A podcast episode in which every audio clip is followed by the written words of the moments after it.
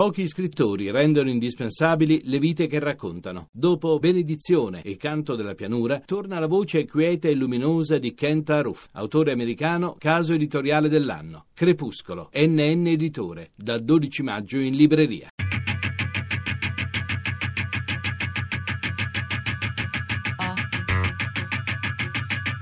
Tre soldi.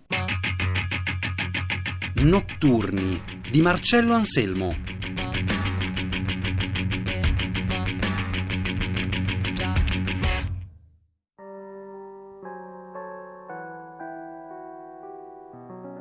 La notte negli abissi. La notte, per me bambino, era il buio popolato dalle immagini che divenivano materiale onirico. Immagini delle fiabe che poco prima del sonno mi venivano raccontate da mia madre. Le fiabe sono diventate con il passare degli anni la lettura di romanzi di avventura che avevano il mare come protagonista. Moby Dick, L'isola del tesoro, il corsario nero, Sandokan. Ma quello che in tenera età senz'altro mi appassionò di più è stato 20.000 leghe sotto i mari di Jules Verne. Forse perché mi colpì la potenza di quella fantasia di prospettiva che permetteva allo scrittore francese di immaginare tecniche e macchine di un futuro ad egli assai lontano. Così, per un lungo periodo, i miei sogni scendevano negli abissi marini vedevano i suoi mostri, osservavano i suoi panorami nascosti dalle acque e un sentore salmastro quasi mi restava sulle labbra al risveglio. Racconta quello che hai visto. Era un mostro e come? Era lungo una gomena, dalla testa alla coda, e spuntato nel buio della notte, con un occhio enorme che sembrava un faro. Uh, si sfonda a tribordo. Benji si sfascia a babordo. Poi ci becca al traverso ci spacca in due e ci affonda.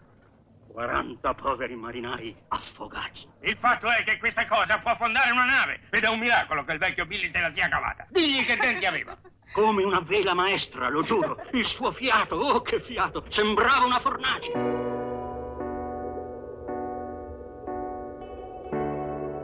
Dunque, 20.000 leghe sotto i mari è stato forse il motivo per cui, nell'età della ragione, ho considerato il mare uno specchio della terra emersa, uno dei più grandi misteri a nostra portata di mano. Il binomio mare-notte è stata una delle linee della mia formazione intima, proprio perché è un mondo capovolto, il mare, dove la notte assume movenze caratteristiche stravolte rispetto al mondo degli umani.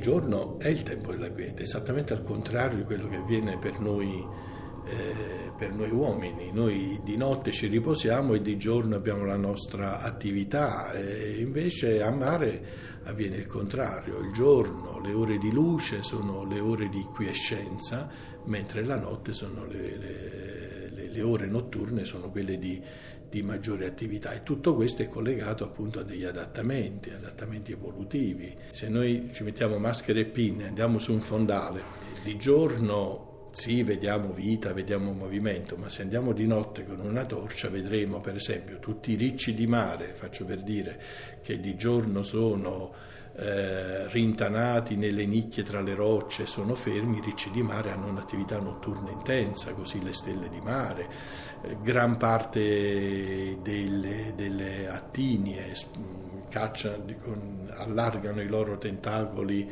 e si alimentano di plankton, di organismi in sospensione, soprattutto di notte, c'è una grande attività una grande attività notturna, tantissimi organismi pascolatori come piccoli molluschetti o mm, policheti, cioè dei vermetti che vivono, che vivono negli interstizi del fondo, escono di notte per, per alimentarsi, sono molto più attivi di notte. E così mi ha da sempre incuriosito la narrazione di coloro che vivono il mare, soprattutto quella di coloro che si avventurano nei fondali marini, negli abissi, il mondo notturno per eccellenza.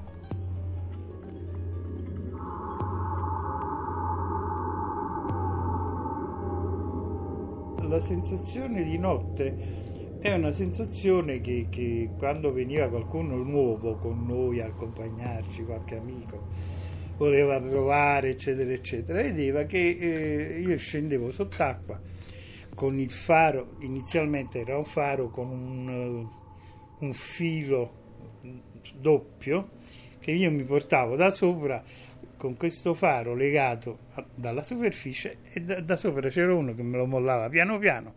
E poi quando io mh, mm, mm, giravo la luce verso l'alto vuol dire che volevo salire lui cominciava a recuperare il filo. Io risalivo e non si imbrogliava non si e questa cosa qua era una cosa che abbiamo fatto fin quando non abbiamo avuto poi un faro autonomo fare autonomo perché fare autonomo? Perché serviva. E allora ci fu Cressi che aveva fatto su mia indicazione un faro autonomo che era una bestia enorme. E io invece mi feci un faro autonomo piccolino, eh, sempre utilizzando la camera d'aria di automobili, camera d'aria di motociclette. Facevo questa cosa e andavo e scendevo sott'acqua bene.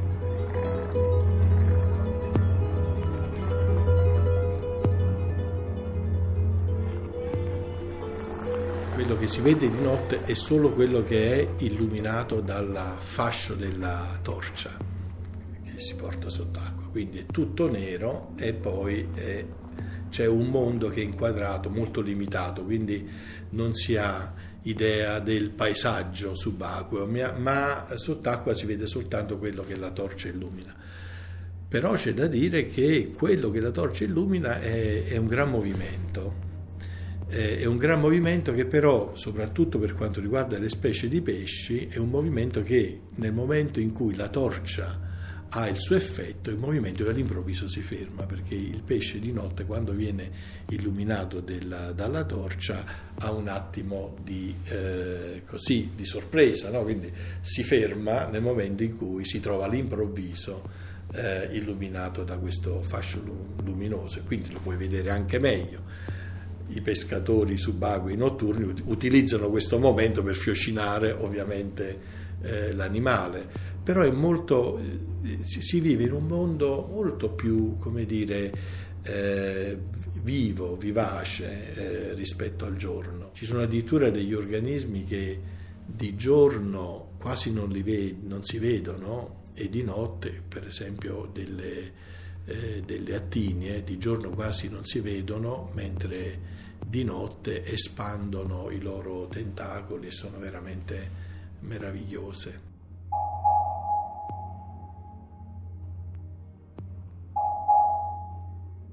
Tanto una, una sensazione interessante è quella che se uno vuole utilizzare bene la luce di notte deve partire da, dalla superficie senza luce e accenderla possibilmente il più vicino possibile a dove deve andare se io scendo, devo scendere a 20 metri, io fino a 15 metri ci vado col faro spento. Da 15-16 metri in poi accendo il faro e allora riesco a, a, a, a coprire una certa uh, quantità di spazio, nel quale spazio se c'erano dei pesci quelli si incantano, si fermano, eccetera, eccetera. M- mentre invece se uno scende col faro già da sopra, pian pianino i pesci si rendono conto, dici cacchio che sto riuscendo questa cosa appicciata.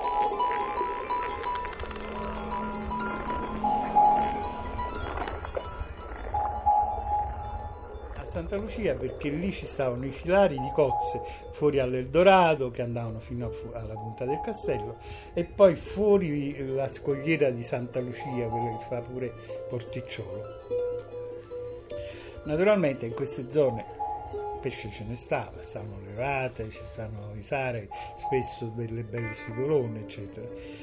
Eh, l'importante di notte era quello di non farsi vedere con la luce accesa da lontano, bisognava scendere senza luce in modo che quando accendeva se c'erano pesci a 2-3 metri di distanza uno li, li mirava e poi mirava pure col fucile e chi si è visto. Queste piccole tecniche erano importanti perché molti scendevano con la luce accesa anche perché magari un po' di paura ce l'avevano. Fare il bagno di notte per chi non, non è abituato, cioè magari le prime volte, poi, poi a volte eh, si, ci si può anche abituare, voglio dire, sì, dà, dà un senso di, di, di, angoscia perché non si sa cosa c'è intorno, sotto si vede questa massa nera e sembra quasi che da questa, da questa massa nera, dal fondo, qualche cosa possa emergere, c'è la possibilità di non rendersi conto di che cosa ti circonda, eh, sicuramente può dare, può dare apprensione eh, senso di, di, di paura de, verso l'ignoto, no? verso qualche cosa di ignoto che ti, ti può da, da, qualsiasi parte assalire, sicuramente, eh, sicuramente c'è. Ma poi conoscendo, studiando il mondo marino, capendo insomma che in realtà eh, c'è, c'è, una vita più brulicante ma che non ci sono pericoli, poi ci si, diciamo questo poi con la con la ragione, con la conoscenza si supera.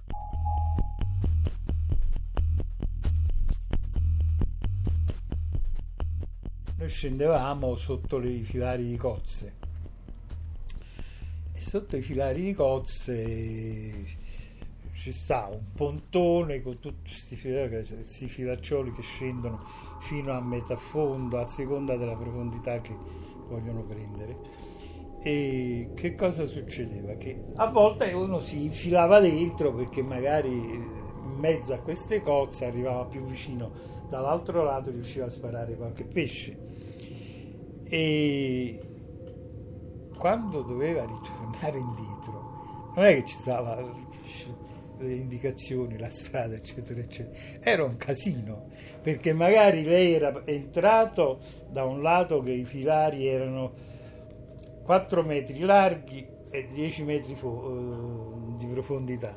Magari lei non sapeva se, stava, se, era entrato così, se era entrato da qua.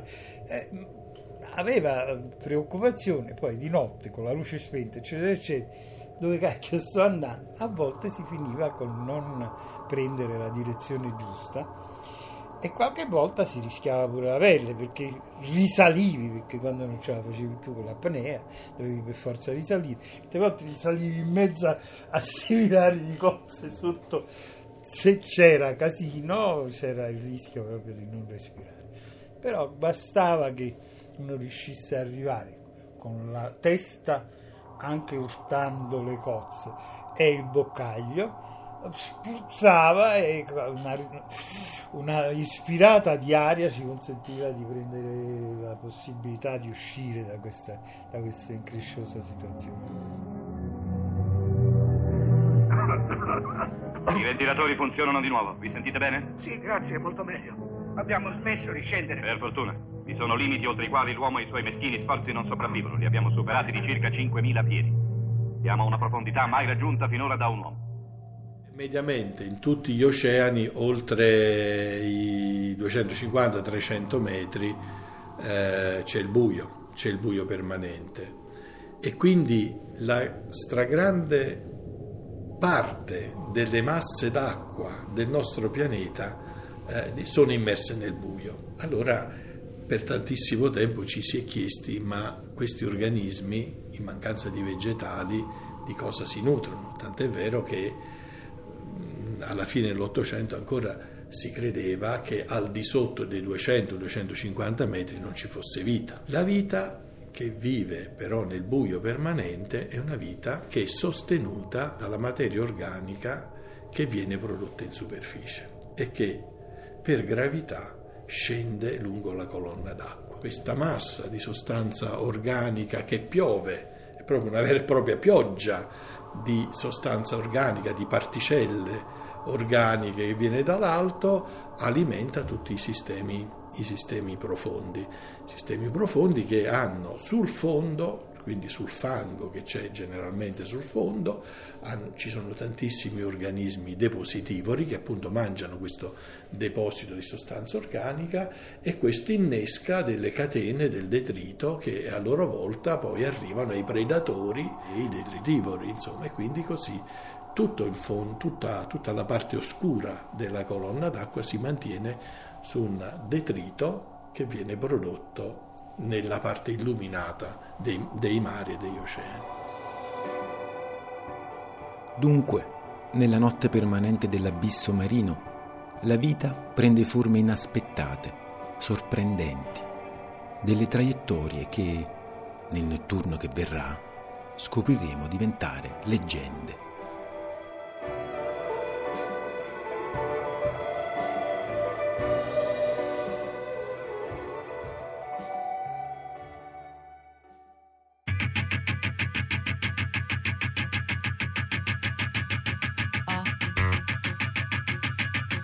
Notturni